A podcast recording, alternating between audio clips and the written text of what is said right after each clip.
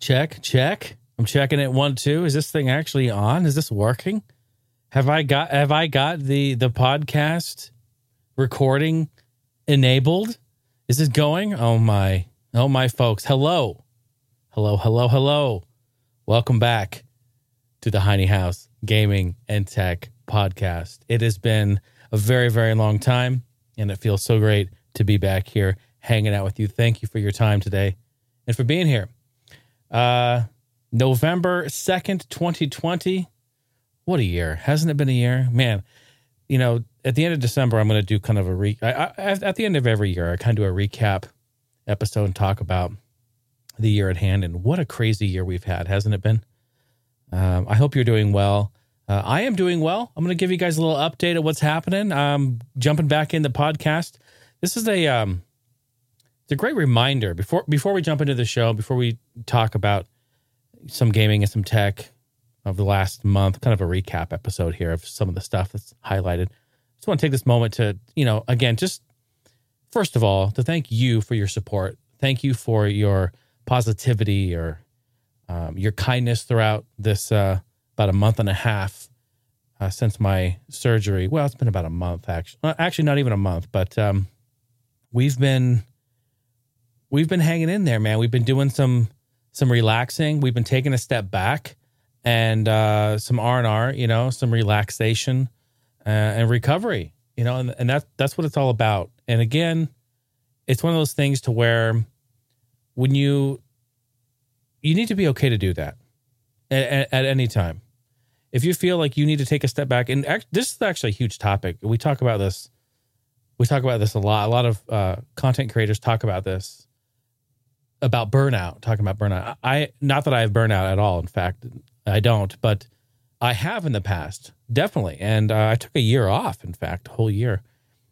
But uh, this here in this situation, it's it really comes down to you know when you have stuff going on in your life and you feel like you need to take a step back, you just take a step back and you do it because uh, you know the people that care about what you do, the people that follow and support what you do, and people who have interest in what you're doing, they'll be there. And that's what you have all told me throughout the years is that you know Jay, hey, do what you need to do. We'll be here when you're ready, and that feels good. And I actually take that to heart. I I do I do believe you. I believe you so much that I don't have any problem taking a step back when I need to, and that's just what I've done, especially in this time when I had surgery on my nose. I mean, this is the, this is really the first time I've been back on camera uh, since my surgery, um, and you can see um, it's healing up very nicely. I do have a nice, beautiful little battle scar there on my nose that I'll have, and uh, you know that you know we talked about that. You know that the surgeon said, "Hey, you're gonna have a little scar on your nose. What's going to be?" And you know what? I, I told the you know I told the surgeon when when we went in. I said, "Hey man, is there any way you can make me look better?" right before he right before we went in to operate, I go, "Look, man, can you make me? If you're going to be in there, can you make me look better?" And he goes, "You know, that's a pretty tall order." That's what he told me. He was fantastic. The whole thing was great. Uh, we had a, we had a, you know, no doubt I was nervous. No doubt I was nervous. Um, I've been pretty open about that. I've never really had surgery before. Um, uh, definitely haven't uh, been through anything like this before. So yeah, well, I didn't know what to expect and was kind of nervous about the whole thing. But the whole team was great. Uh, the surgeon was awesome. All the nurses they were fantastic. Um, they all came in and introduced themselves. Like it was really great. Um, and even though this was kind of a you know in, in in probably their eyes a small procedure, you know, on my nose, it was a big deal, you know, because I was thinking, oh, it's cancer, and then I was told that oh, actually, once they got in there, um, they found out that there was actually a tumor in there which they they removed the tumor. And um, since then, I've had follow up um, um, appointments with the surgeon, and come to find out that it is not cancerous, and they got all the tumor out. So like this is really really big news. And so I've I've really just been like laying low, trying to recover, not touching my nose, just like letting it heal, and you know letting the the stitches do their thing, and letting it scab, letting it do its stuff, and it's you know it's great. Um, here we are, kind of on the tail end. I have a couple more weeks of recovery. He says it will probably be fully healed in another two weeks. So um, yeah, we're looking. I, I, keep looking at my screen over here because I can see it too. We're we're very close. You know, we're getting there. We're getting there. Uh, but it's tough because I haven't been able to wear a COVID mask uh, at all w- with this. So I've been just at home trying to stream and and do some small things here and there. Um, you know, when I feel up to it, and I've been resting a lot and just recuperating because I want to get back 100. percent And I feel like I'm on the way to do that. So I guess just before we get into the show, it's it's been over a month easily since we've talked, and so I just kind of want to give you a breakdown of of here we are. Um, surgery went great. Um, here we are. You know, it's it's healing, and, and I'm and I'm getting back to be myself again. So I just thank you all. But it's a good it's a good public service announcement for everyone who's you know if you're dealing with something, even if it's you know something to do with your mental health, uh, your your mental well being, just take a step back, man. It's okay. You know, take a step back and relax and do what you need to do and, and recuperate. And sometimes that helps you to get the passion back. Sometimes it helps to get the buzz back into things. So yeah, don't don't even don't even trip on that. Just take a step back and have a great time. Hi CJ. My older brother is hanging out. We got updates on that too. Really really cool stuff to talk about. So yeah, we're gonna just jump right in and talk about some things, some really cool stuff. I, am basically gonna recap like the the last I don't know, I guess month, month and a half of uh of the world of gaming and tech. And uh, we'll Steph Steph laughs because she's been putting notes in. Yeah, we're gonna play catch up here. Uh, she's been putting notes in, and I I just kind of went through them all today and kind of pulled a few things. A lot of stuff you've probably already heard about, but I wanted to shed some light on a few of the the highlights that I saw. And then from this podcast forward, we'll we'll try to get it current. You know, we're just we're just running behind it. We're playing catch up. Um, uh, but of course, we're gonna jump right in and thank all of the amazing support from the patrons right here. Yes. That's a certified ding woo for you, baby. And of course, we want to welcome, we want to thank two brand new patrons as of October. We didn't record in October, so I want to thank you so much, James Schmidt. Thank you, James. Yes, my friend. Jumping in there on that main floor, going for that after party, good stuff. Uh, the after party this uh, in October was an update. Uh, I actually did that a couple weeks ago, and um, you know I wasn't posting any videos, but I did an update, a vlog for patrons, main floor and above. Y'all can get in on that. Check that out. Good stuff. Um, and of course, welcome to the patron after party on the main floor, Mr. Booze. Booze. Yeah, thank you. Thank you. I appreciate the support, gents. But of course, shout out to everyone from the ground floor, main floor, the game loft. Everyone, shout out Brandon, George, Aaron, Luke, Justin, Steve, Rusty, Duke, Andrew, Chris, Tim, Tyler, Sammy, Clive, Ryan, Alice, Chad, Cameron, Percy, Chris, James, Boost, Mike, D Pud, Pete Door, Buried on Mars, Grant, Cliff, and James. Yeah, you're all getting a shout out today. I just, hey, much love to you all. Thank you. Round of applause once again.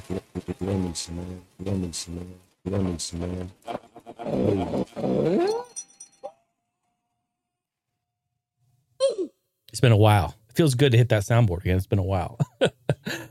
uh, so let's jump in. Let's talk about some things uh, that's been going on. First, a couple little random things. So IKEA, you guys all know IKEA. I guess they're partnering with Asus. There's an article that came out a few weeks ago. Swedish company IKEA has announced that they're teaming up with Asus, the Republic of Gamers division. They have a division called ROG, Republic of Gamers. It's basically their gaming centric, gaming uh, oriented line. They have a division of that where they focus specifically on gaming type peripherals. They do laptops, they do, I think, mice, they have some uh, devices and things like that, but it's all gaming centric. So, IKEA and Asus, Republic of Gamers, they are getting together. Division to create affordable gaming furniture accessories, is what they say. Quote, affordable gaming furniture accessories. Uh, with a line of around 30 products in total. This is actually pretty cool. The gaming range will be developed by IKEA Product Development Center in Shanghai. IKEA said its designers held workshops with ROG designers along with professional gamers and quote gaming lovers. Why didn't I get the call? Um, to nail down the functionality needed for home gaming furniture. IKEA mentioned it would design and build affordable gaming furniture and accessories, though it didn't say exactly which products it would create. Uh, it seems likely that gaming desks, chairs, maybe um, storage solutions. These are just my guesses. Um, I love IKEA, and I do have lots of IKEA, and I've had lots of IKEA furniture in the past. Now, what I like about IKEA furniture is that it's cheap, it's affordable, and it's it's of I would say good quality. I wouldn't say it's amazing quality. I wouldn't say it's like the bottom of the barrel, but I would say that it is affordable and I think it's priced right for what it is and the quality you get. Now, you can definitely spend a little bit more money on some of their higher end stuff. I have a couple of tables. I don't remember the, actual model number or the line of what it's called, but I have a couple of tables that I use for my studio. Uh, that I have my iMac on, and also my my streaming and gaming PC area. I have two really nice desks that I th- I think they were a couple hundred bucks a piece, something like that. Now they're thicker wood, they're solid wood, they have solid metal legs. They're very very sturdy. And I don't I'm sorry, I don't remember the name of them, but I do recommend people look into those as opposed to kind of like the plywood stuff that they sell. But hey, it all serves a purpose, right? It all fits a need. So I'm I'm actually excited that Eh, see, here's the thing because I go to IKEA and I buy tables and desks and things and I use it for my gaming and my entertainment and my content creation, right? I use it for that stuff in the studio. So if they're going to make something, if they're going to make furniture with Asus that is specifically designed with like the gamer in mind, maybe we'll get and eh, hey, look, sometimes you can just argue a table is a table, right? Like I get that argument. But I think as long as they're thinking that, hey, this could be catered more towards a streamer or a YouTuber or a content creator or somebody who's into entertainment or someone who, who even just likes to watch like Netflix and hang back and like do something on their computer that have like a, a command center. Like if they're thinking to make furniture that will fit a need for that, I I actually like that. I just hope it doesn't have the stupid Apple tax on top of it. You know what I mean? Like it's really expensive just because of putting Asus ROG Gaming on it. You know, and don't up it a hundred bucks just because it says Asus. All right, I'd rather just buy the, the old shitty uh, IKEA brand table. You know what I mean? There's probably gonna have to be a premium on it anyway. But I don't know. I digress. Uh, yeah. So that was just some random stuff here. So gaming stuff. Nintendo. This came out. This came out a while ago. G- uh, Nintendo 35th anniversary. Their their Mario 35 35th Battle Royale game. I know we're all playing it. I know everyone loves it. If you don't know what it is, you need to check it out on your Switch. It's free to play. In fact, if you have an online Nintendo Switch membership, you can download this. It's free to play. It's great. Um, and it launched since we last spoke. So you need to check this out. But it's a kind of a different take on BR. It's Super Mario Bros. It's the very first Super Mario Bros. And you run around and you just start in the first level and you play through the game. It has a timer and the timer slowly ticks down. But when you kill enemies and get coins, it goes to when you kill enemies, it adds to your time to give you more time to finish the level. And as you just progress, you get more and more time. But as you kill an enemy, it sends that enemy to somebody else who's playing. And there's 35 of you total playing against each other in Battle Royale style. It's pretty fantastic. And what I like about this, and and you've I know you've probably already played it and you've you've been through it, but what I like about this the most is that it's kind of a slower pace a little bit. You could not that you can take your time and like go really really slow, but you kind of can pace yourself because you have the timer, you see how long you have, but also you really generate time pretty easily through the game. And I I really like it. I think it's fun. And you just kind of go through the levels and it randomizes the levels and you can use power-ups. When you get coins, it goes to your inventory and you can get power-ups, stars, um, fire flower, you know, all those sort of thing, mushrooms. So very, very cool, very, very fun. I think that we watched a Nintendo Direct a couple months ago when they announced it, and I think they said it's a limited time thing.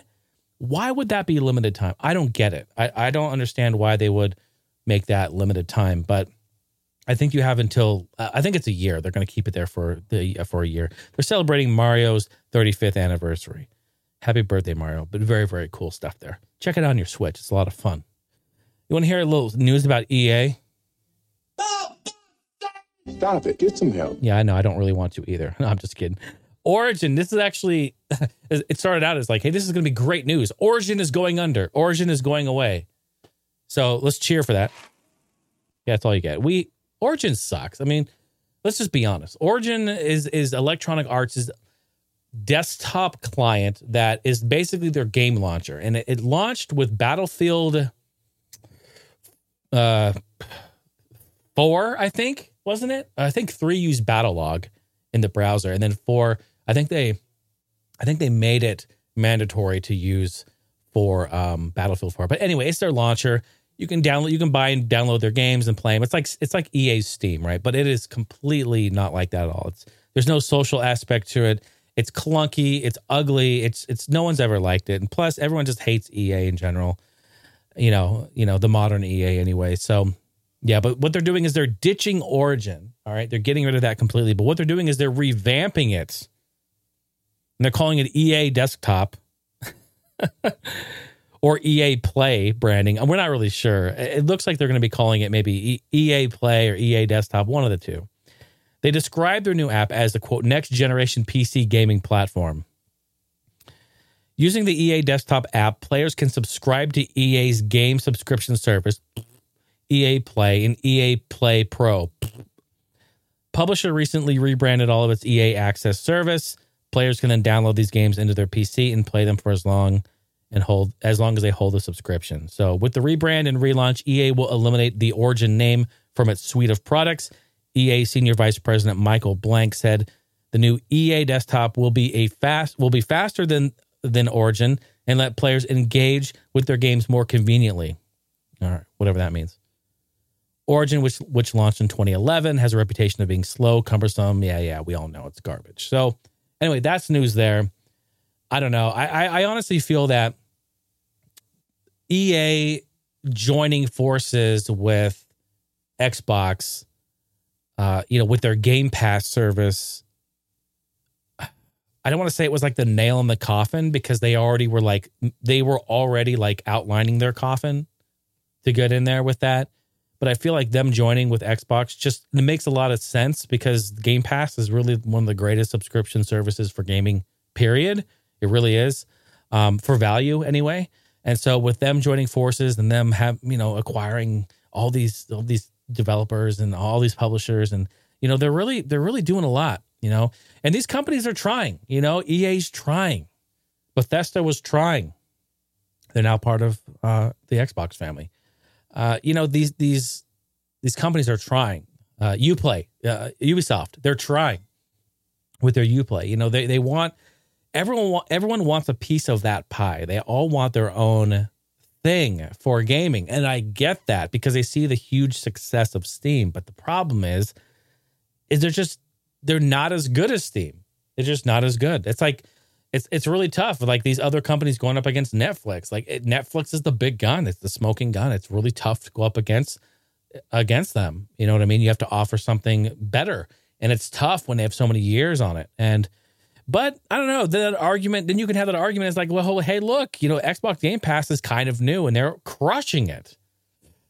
Uh, yeah, I mean, I don't know. I don't know. It's it's a it's an interesting time we knew this. We knew this was coming. We had talked about this, and we had seen kind of the writing on the wall from the the years of push, of companies pushing towards a more service centric model. Want to bring more of a service to you, uh, you know, pay to play. That's kind of where we're at, and uh, yeah, I don't know. We there's there's that argument I think will last for for the eternity of like, uh, hey, what's the val- what's the worth? What's the value of the service as opposed to ba- paying 60 bucks or 70 bucks uh, for a full release game and owning a not even a physical anymore a digital copy of the game? You know like, does that make a lot of sense? And you know what's the value of that to you? It's an interesting interesting argument. Again like i think we'll we'll be having that till the end of time. Um uh, but speaking of xbox and their x cloud and speaking of any other developer or publisher who wants to put their service on iOS specifically. We're talking about in this in this news article, it's specific to Apple and their iPad and iPhone with their iOS and their App Store terms of service. We're talking about Xbox and their Game Pass, but this actually does apply to not just them, but this applies to any other publisher developer who want to bring their games to iOS in a bulk fashion. What I mean by that is you have let's just take Game Pass since we're talking about Game Pass. You have it on your PC, you have it on your Xbox, you log into your Microsoft account, you log into to your Game Pass and you have access to all these games, right? You you just can download them, you can play them, they're in your account, they're in your app on your desktop, whatever. You have that. Boom, makes sense. Apple is changing their terms of service. They actually have changed their terms of service and this is what's happening. This is not good for them, it's not good for customers, it's not good for gamers. And unfortunately, xCloud won't be available on iPhones or iPads initially due to them previously blocking the service. Remember, they went through and had this. They just basically blanket blocked everything while they were figuring out what they wanted to do here. Apple had something else in their mind. Um, Apple Apple did grant Microsoft and Google Stadia game streaming services to exist on iOS or uh, iPad OS with a catch. Apple wants these companies to individually submit their games as separate apps using its own streaming tech, Apple streaming tech. Apple's statement says this Games offered in a streaming game service subscription must be downloaded directly from the App Store, must be designed to avoid duplicate payment by a subscriber. It should not disadvantage non subscriber customers. This means every single game needs to have an App Store page where the gamers have to download them individually. And that doesn't work well for the all in one services like xCloud. Not at all, in fact, completely opposite. Microsoft went on to make a statement. This happened this this this month or uh, October, I guess, October 2020. Microsoft said this. This remains a bad experience for customers. Gamers want to jump directly into a game from their curated catalog within one app just like they do with movies or songs and not be forced to download over 100 apps to play individual games from the cloud. We're committed to putting gamers at the center of everything we do, and providing a great experience is core to that mission.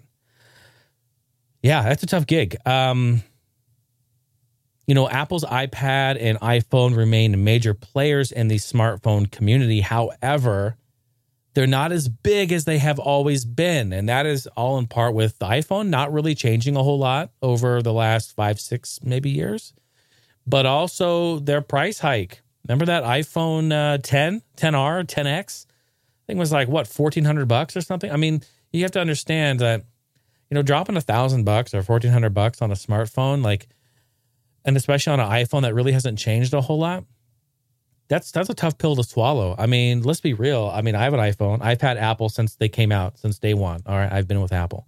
So, but I'm not I'm not like this fanboy who just you know like thinks oh Apple's the greatest and best and you, that's what you need to have.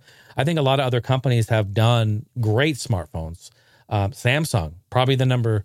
Actually, I won't even say probably the number two. They used to be the number two. You know, it's funny. I looked up an article. Huawei and Samsung, as of quarter one 2020, because that's where the stats go back. I was looking up articles. They have about each, like, they're close to like 40% of the market share. Like, people are buying those phones, right? They're buying those phones. They do great phones. So it's, you know, when Apple came, when, let's be honest, when Apple came out with the iPhone, they changed, they changed and revolutionized mobile phone uh, PDA, um, you know, mobile communication. They changed everything. The App Store, they changed everything. All right. And we give them credit 100% of that credit. They can have that.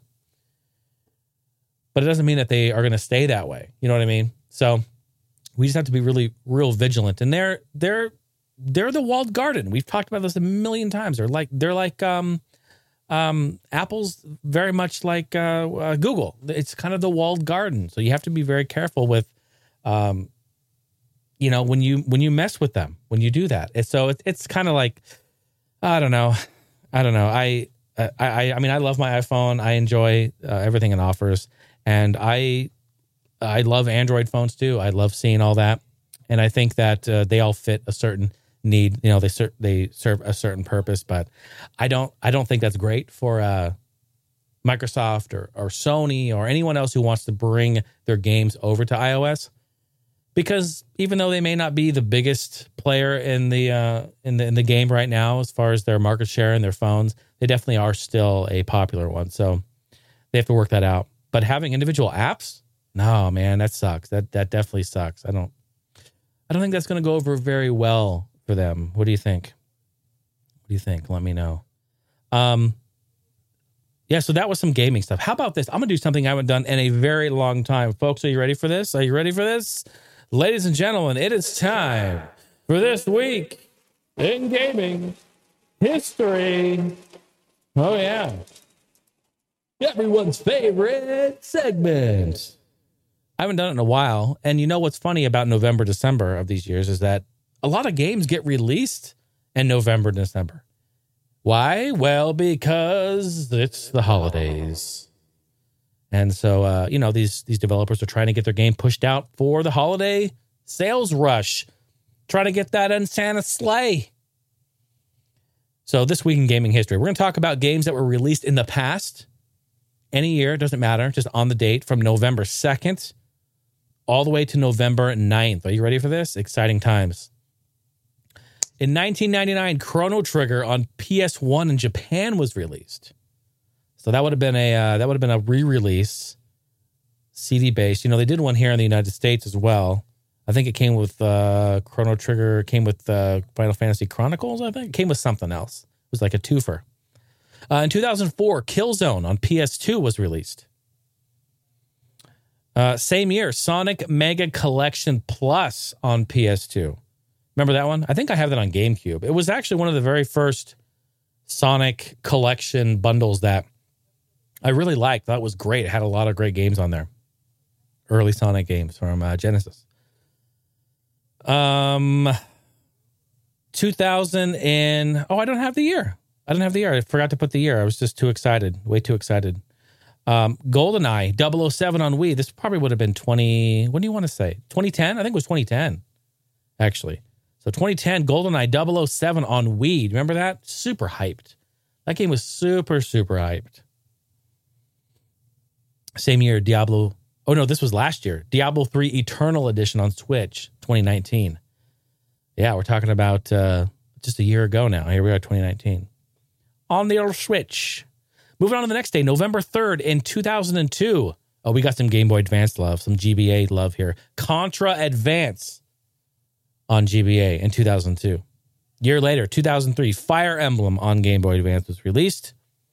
And in 2009, Star Wars Battlefront on none other than the PSP, the PlayStation Portable. When is that going to become collectible?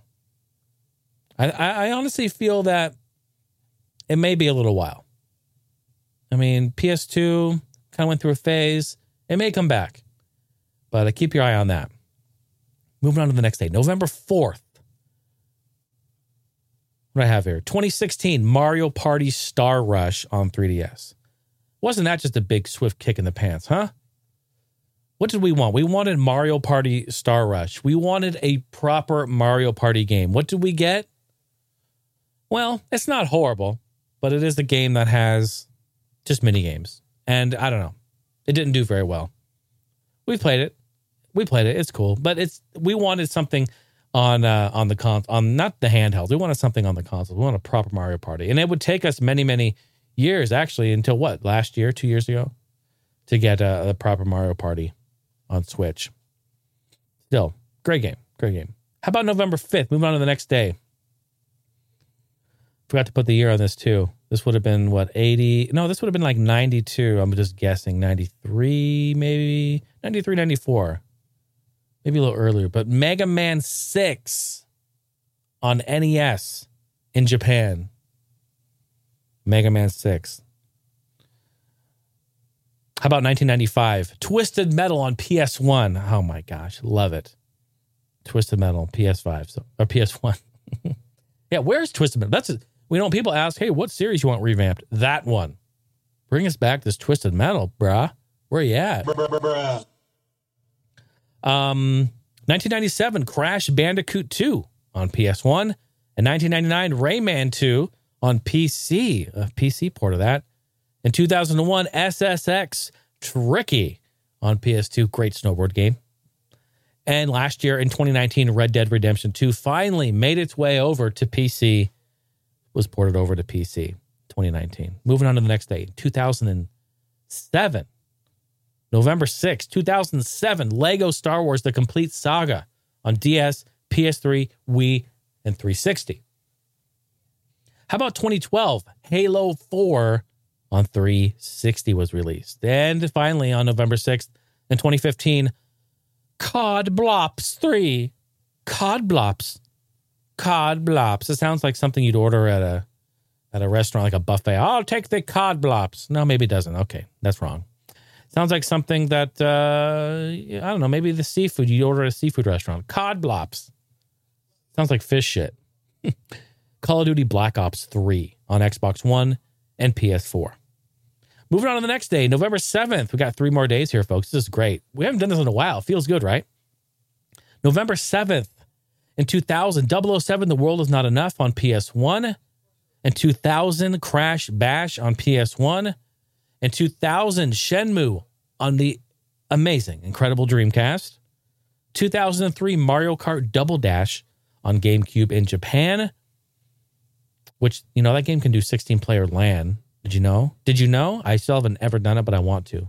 I think I have enough consoles to do it. You need four consoles, four copies of the game, uh, a whole bunch of controllers, and then yeah, you just basically LAN them up. But I need those network adapters. Anyone have GameCube network adapters? I would love to LAN that shit up.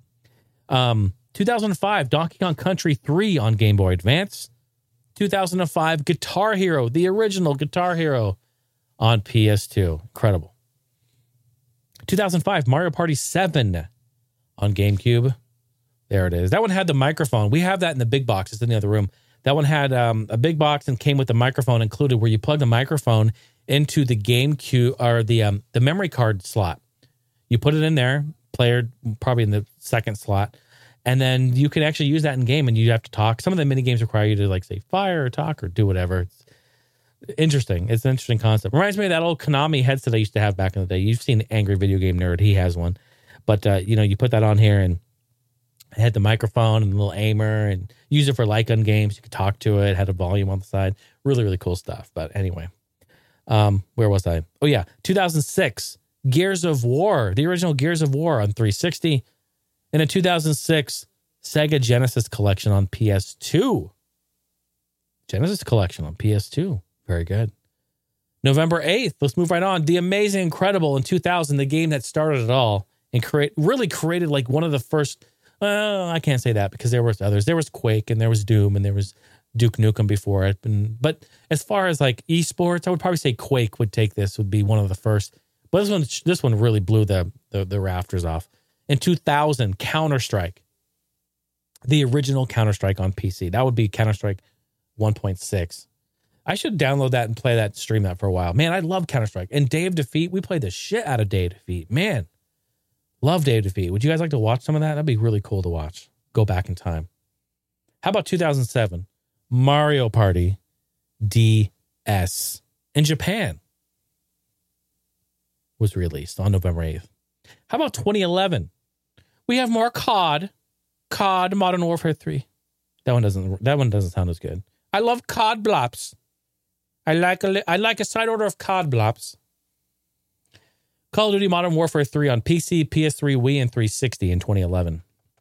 Very, very good. How about same day, same year, Metal Gear Solid HD Collection on 360 and PS3? And finally, last year, 2019. It's been a year, folks. It's been one year since the release of Death Stranding on PS4. Wow, where has time gone? And we got last day, folks, November 9th. In 1996, Sonic 3D Blast on Genesis. 2001, Star Wars Rogue Leader, Rogue Squadron 2 on GameCube. One of the greatest Star Wars games, hands down. I love this game. You really should go back and play this. You really should revisit it. It's done by Factor 5. It holds up so well. The graphics are incredible. The sound is amazing. The gameplay is great. Honestly, Rogue Squadron 2, hands down, one of the greatest. And I, yeah, I'm putting that up against, yeah, I'm putting it up against, uh, yeah, all the X Wing games and TIE Fighter. I'm putting it up against a lot of the Lego ones. Man, play that. It is a proper Star Wars game. Anyone who's played it knows. 2004, Halo 2 on original OG Xbox. 2004, Jak 3 on PS2. Same day, same year in 2004, Need for Speed Underground 2 on PC was released. How about 2015? Fallout 4 on PC was released. And finally, two years ago, in 2018, Tetris Effect on PS4 was released. And I know everyone, you keep telling me about how amazing that game is, and I still haven't picked it up. And I hear that it's even better with the PlayStation VR, which uh, which we do have uh, a PlayStation VR. I should play it. I hear it's amazing, but uh, you really just can't take us away from the old classic Tetris Battle Royale, Tetris 99 on Switch. That game right there. Super fun. How about that? This week in gaming history, folks. Did you enjoy it? I sure did love uh, revisiting those games too. Thank you for listening to that this week in gaming history. It's an oldie but a goodie. That's right. How about some tech news? Let's talk a little bit about tech. It's been a little while. So, okay, Microsoft is doing some crazy things. They're they're taking data servers and they're dunking them in the bottom of the ocean. Yeah, it's real. It's real, son. Microsoft sinks a data center in the bottom of the ocean. Back in 2018, Microsoft sunk an entire data center to the bottom of the Scottish Sea, plunging 864 servers, 27.6 petabytes of storage. They put that 117 feet deep into the ocean. And today, this was uh, earlier uh, last month. today, last month, the company has reported that its latest experiment was a success, revealing that its findings they show that the idea of an underwater data center is actually a pretty good one. So, why are they doing this? Well, let's think about this for a second. Let's talk about this. So, on land, data centers can run into issues like corrosion from oxygen, humidity, um, different um, controlling shifts in temperatures. But in the water, underground, in an airtight environment with tight temperature controls, they find that they have far fewer issues happening with their servers. This is very interesting. The benefits of sinking a data center under the ocean seems to have big benefits. Um, failure rate is down uh, as opposed to land data centers.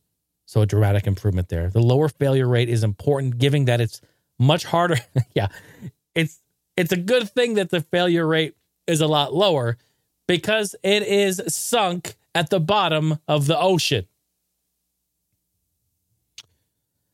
They basically put it in a big container, airtight container, and down it goes. So Microsoft has been doing this actually for a while. For for five years, they've been experimenting with this idea. They did a proof of concept in 2015. They sank a smaller data center off the coast of uh, California, and it went well. So now they are doing bigger and better and trying to trying to sink these data centers down here.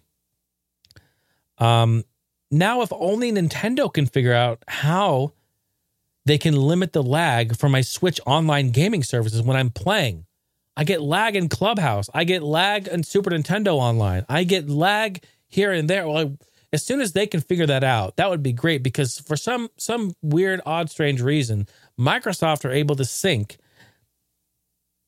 data centers to the bottom of the sea and still somehow communicate it through the water and through the massive, thick, airtight seal. I have a picture of it. You want to see a picture of this thing?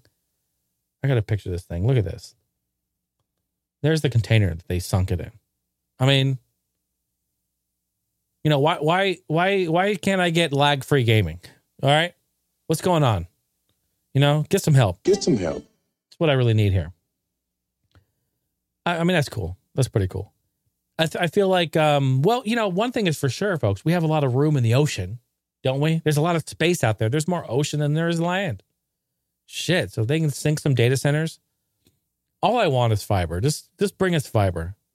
Please. We need this we need high speed fiber internet. Speaking of fiber, it's a great segue. You like that? Great tech segue. Google Fiber is to offer two gigabits per second download speeds coming soon. Yeah, they're going to offer two gigabits, gigabytes down, GBs, baby. Two, not one, two. Yeah, it's really going to be happening. Double the internet speed on their download. Starting later this year, um, company announced this week the new plan will cost $100 a month. That's 30 bucks more than what the current plan is. Now, the current plan is, uh, what is it, 60? And it will do one gigabyte down and one gigabyte up. So they're keeping the upload the same, but they're increasing the download. I mean, that's insane. That's that's great. We all, we we uh, we need that. We need that here at the Heine House Studios. Um, with a new plan, Google says it will provide customers with an unspecified new Wi-Fi six router and a mesh extender to make it uh, available for the new speeds. So they're doing pilots of this. Excuse me. They're doing pilots of this, and it's planned to kick off in Nashville, in Tennessee, Huntsville, Alabama next month, which will be this month, November. uh, with a full rollout to two cities planned for later this uh, next year. And the company says it's going to offer Google Fiber, um, which uses over the air transmission rather than fiber optic cables. That's pretty cool. In 19 cities in the US, two gigabits pilots are due to start um, in other markets later in the year in 2021. Hey, man, listen, get yourself on that uh, email list and let Google a email you when they're rolling that out. I think that's great. That that's fantastic. I mean, look, 100 bucks for fast high speed internet and they're doing it over air, not having to do fiber optic. I mean, come on, that's that's something. Something should be celebrated. I like that a whole bunch. Very very cool. Uh, here's an interesting tidbit about music. Uh, everyone's been indoors a lot recently, of course, you know, with the uh, the pandemic going on and all that, trying to stay safe. And would you believe that in the crazy state that we're in, that vinyl records have surpassed CD sales for the very first time since the 80s? Yes, it's real. Um, wow. The days of vinyl records being a nostalgic relic are a thing of the past. This year, vinyl sales have out outpaced CD sales in the United States for the first time since the 80s. Vinyl records accounted for 232.1 million of music sales in the first half of the year, compared to CD sales, which brought in 129.9 million, according to a report uh, from the RIAA, which is the Recording Industry Association of America. Since 2005, sales for vinyl have kind of grown consistently, and sales of CDs have consistently dropped. Um, in the first half of 2020, vinyl revenue was up 4%, while CD revenue was down 48%. That's huge. Uh, the boost in vinyl um, interest hasn't been enough to keep physical sales from dropping, of course. Overall, physical media has plunged 23% to $376 million in revenue in the first half of the year as the pandemic continues and the stall of music industry norms out. This is really interesting because, you know, what's tough is that even concerts, right? So concerts have completely stopped. So that was a big thing for bands too, selling merch and physical media and all that sort of thing. So that definitely doesn't help that at all. And of course, as expected, streaming services, which include uh, the revenue ad supported streamings and streaming uh, free services like free Pandora or whatnot. That grew 12% to 4.8 billion during the first six months of 2020, RIAA found out. Think about that. Think about that. People are streaming their music and it makes sense. It's convenient. It's convenient. Yeah, yeah, absolutely. And with that, with sort of a, a music segue into that, I wanted to mention, which is great about this, is that I have during this time I've been off here and, and recovering, I've had time to sit down and really work on my background beats project. And I have officially released background beats chillax. It is released, it is available. Please go to my website, heinehouse.com. You can find all that there. You can search your music streaming platforms. Just type in my name, Jason Heine. It will pop up. Please give me a follow, check it out but I have the background beats released. What this is, quickly in a nutshell, for anyone who may be new to the show or, or listening and want to know what this is. A lot of DMCA strikes and, and takedowns and copyright issues with people streaming and people on YouTube. It's been going on for years. What I've done is I've gone through my back catalog and I literally have hundreds of songs that I'm compiling in different genres. This genre specifically is called chillax. It's my chill R&B kind of down tempo, lo-fi type stuff I've compiled them all together. So far, this one has 37 tracks. I've uploaded them to my website, to the streaming platforms. They're available worldwide too. And I'm uploading them completely royalty free to you guys. You can download them from my website. You can stream them off Spotify or Apple. You can do whatever you want with them. Take them, use them, play them in your streams and your pre show and your post show, maybe in the background when you're streaming. Use them in your YouTube videos. You need background music this is your background music. There will be no copyright strikes. You will have zero issues with any of that because I own the rights. Jason Heine. I own them. So I am saying because I own them, I'm releasing them free to you guys. Go check them out. you absolutely can use those. And I think that's great because we're living in crazy times when when this stuff is needed. This stuff is needed. And number one, it's it's a win-win for all of us. One, you guys get to use this music and it helps you out greatly. I mean, people have been writing in and telling me so they're like, yeah, we're streaming it on the on, on our live streams. It's great. People have been asking about it. We send the links. It's like it helps everyone out. It's it's share it, you know, let your friends know about it. But also I get to release the stuff that I've been sitting on for years and years and years. And so it's great for me. Fantastic. So absolutely love it. So I wanted to just show you guys real quick if we go into um I'm gonna just pull up my uh my site here real quick and I'll show you guys. And here, look at this. I'm gonna just do it real time. I'll just pull it right up here. You pop on my keyboard. You just go to here. We'll just do it right here on Spotify. You're on Spotify. Just oh, just type in my own my own name here, Jason Heine. You know, who's that big? Who's that big sexy guy right there? There he is. Boom, pop it open. Takes you right to my page. Here I am. Give me a follow, by the way. Give me a follow. You know, say hi. Say hi. Water's good. Here's my popular releases. They're all here. Check out the background beats. There it is. Hot Shot Racing. That came out as well. But you can also scroll on down here and check out my playlists. I have my artist playlist. You can go through and scroll through. We'd love for you to check that all out. But here it is. Background beats. Give it a whirl. Check it out. We have all this great stuff. Swinging on Love instrumental. Let me turn this down. Oh, yeah. Let me unmute this so that you guys can hear a little bit of that. Oh, a little bit of that tasty, tasty, right?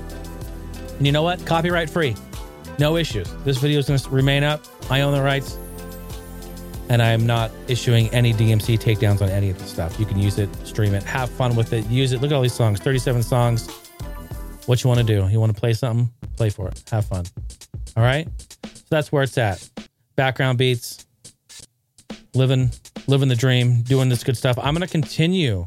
I'm going to continue to bring music out. I have at least four other background beats albums. I've got hip hop, I've got cutting edge beats, I've got drums only, I've got uh, other things. I'm working on one with my homie Chancho. We're going to be doing uh, drums and bass, drums and bass, like funky type stuff.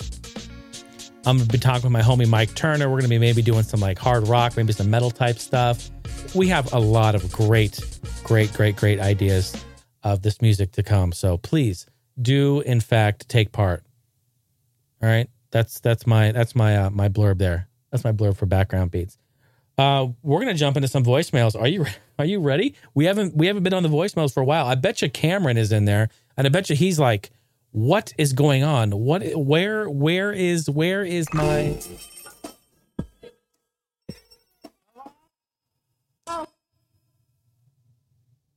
What happened to it? Did it die? Did it panic? Let's try that again.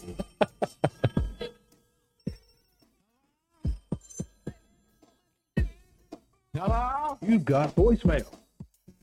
Absolutely.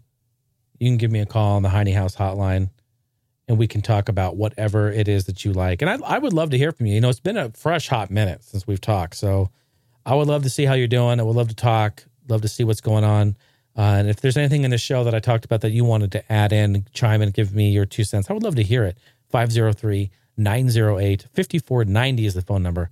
503 908 5490. And if you're outside of the US and it's long distance and you don't want to call and, and, and do that, I understand completely. You can record yourself any way possible on your phone, computer, whatever, Dixie cup with string, however you feel like you want to do it, and just email it on over to me, heinehouselive at gmail.com. That's it. That's it. How about that? All right, let's jump over to these phone lines. Let's see what's going on. Who's in here? I know it's Cameron. It's the it's Cam the man, the voicemail maniac. Play message. Let's see what it's transcribing a paragraph. I bet you he's at his three three minute limit. I appreciate you, Cameron. Thank you for sending the email over. Thank you for sending the voicemail. It's always a great pleasure to chat with you. Let's see. Let's stop mirroring this thing.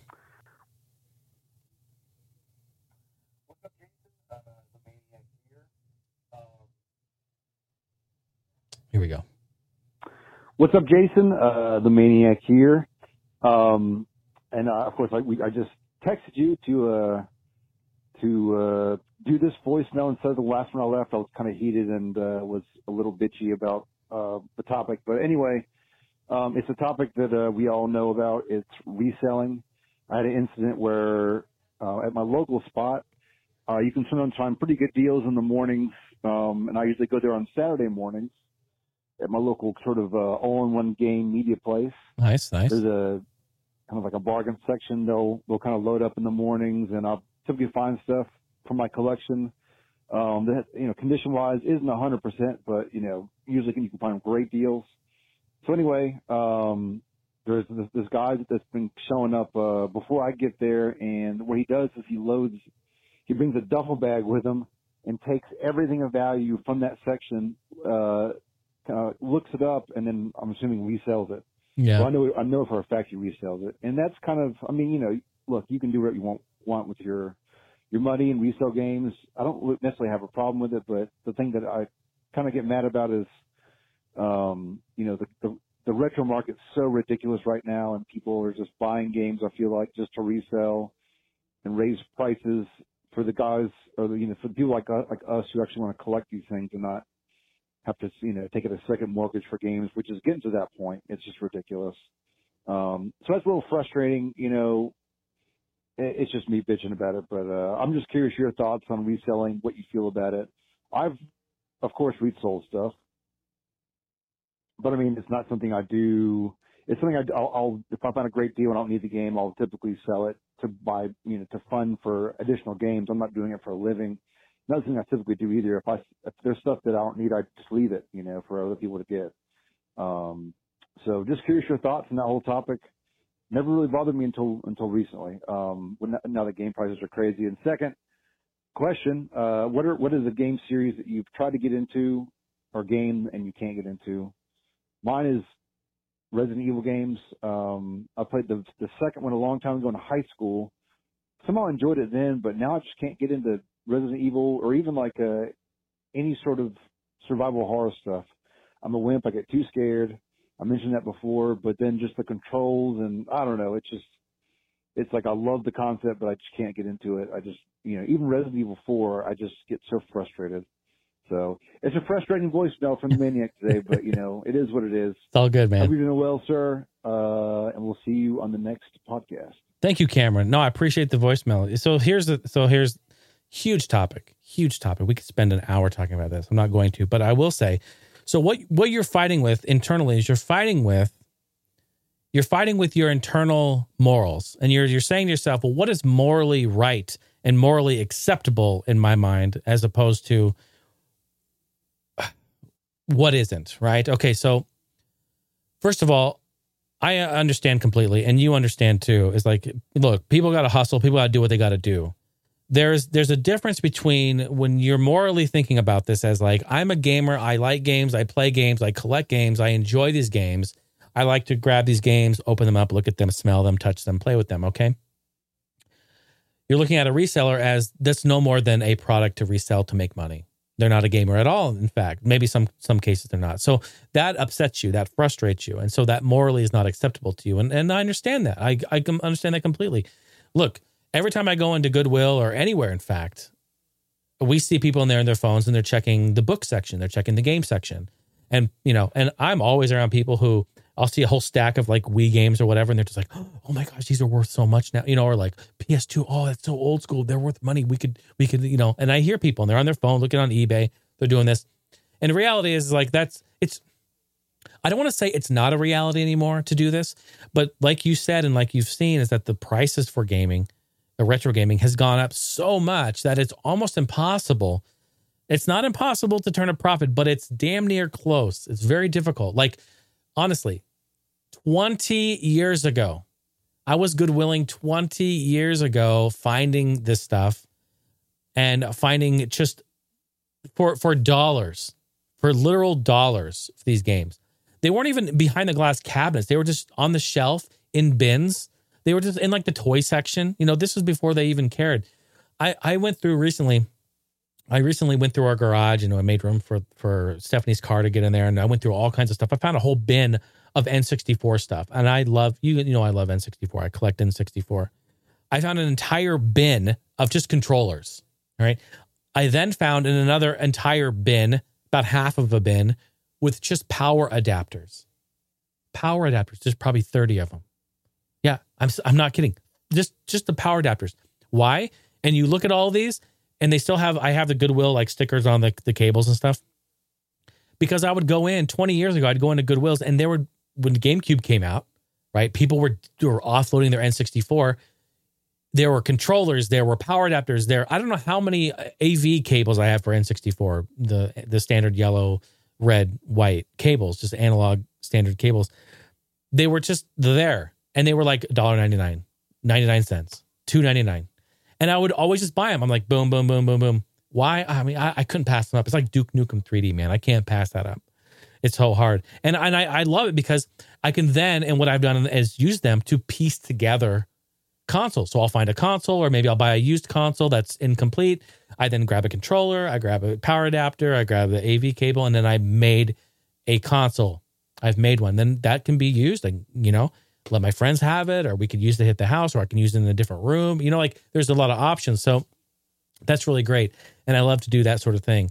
Um, I'm totally getting way off, way off track here, but, um, you know, just it, my whole point of this was that it's difficult today to to find stuff. You have to you either have to find a store that's slipping, which is not very common because they're in a they're in the business to make money, and so they're looking up all their items and they're priced accordingly.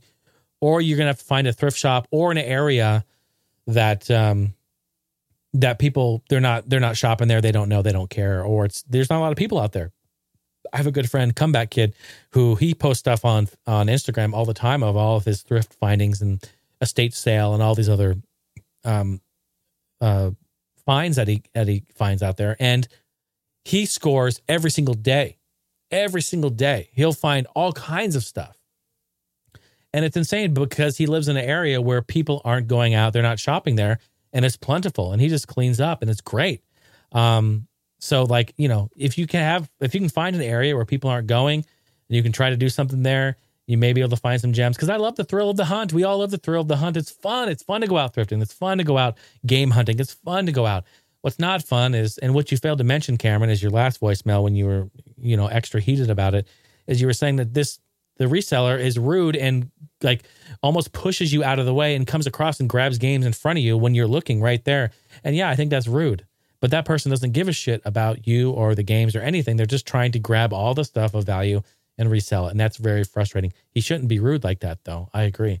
I don't think that's great at all. So, um, yeah, man, huge topic. We could talk about resellers and stuff all day long, and you know, it's it's it's a thin line to talk. It's a thin line to cross, but um, you know, I have I have definitely a firm beliefs on it. I don't ever um I don't ever think people shouldn't get their hustle on and do what they need to do. Shit. I mean, I've I've had to sell games before to, to fund things.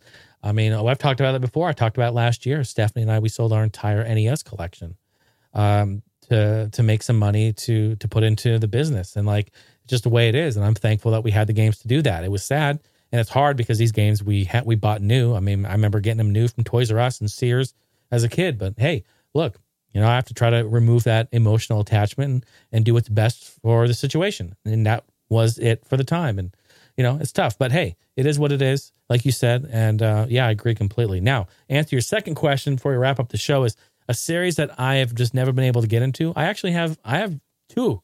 I have two, in fact.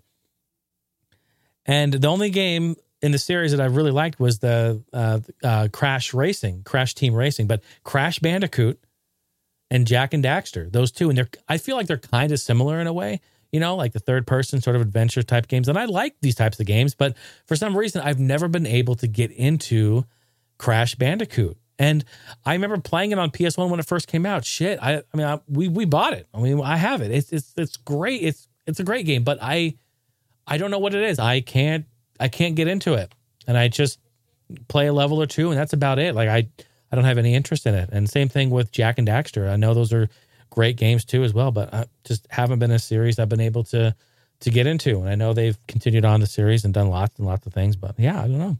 It's really weird. I don't know something's wrong with me. You know, call the doctor. You know, my nose need to fix my nose again. You know, so. But um, yeah, um, yeah. Anyway, hey, thank you, Cameron, for the voicemail. I appreciate that, um, and I completely understand with your Resident Evil.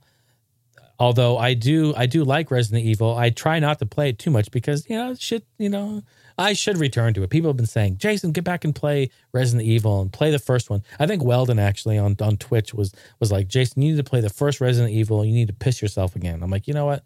You're probably right. It's probably due for some depends, some diaper time, and me to get on there and play it and quit quit being a big baby. Just don't be a big baby. Um, so okay, folks. Hey, thank you so much for listening. It is great to be here. It is great to chat with you.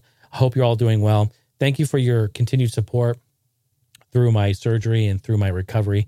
It is so awesome to reconnect, and it's been great. My voice is starting to go out. I haven't done this in so long. It's been awesome to chat with you. Hope you're doing well.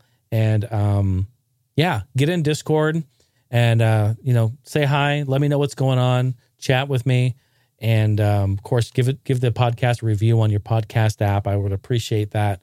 And um, you know just just hang out and connect if you like. All right. It's been awesome being here. Thank you so much for your time, and we'll see you on the next episode. All right. Much love to you. Good night.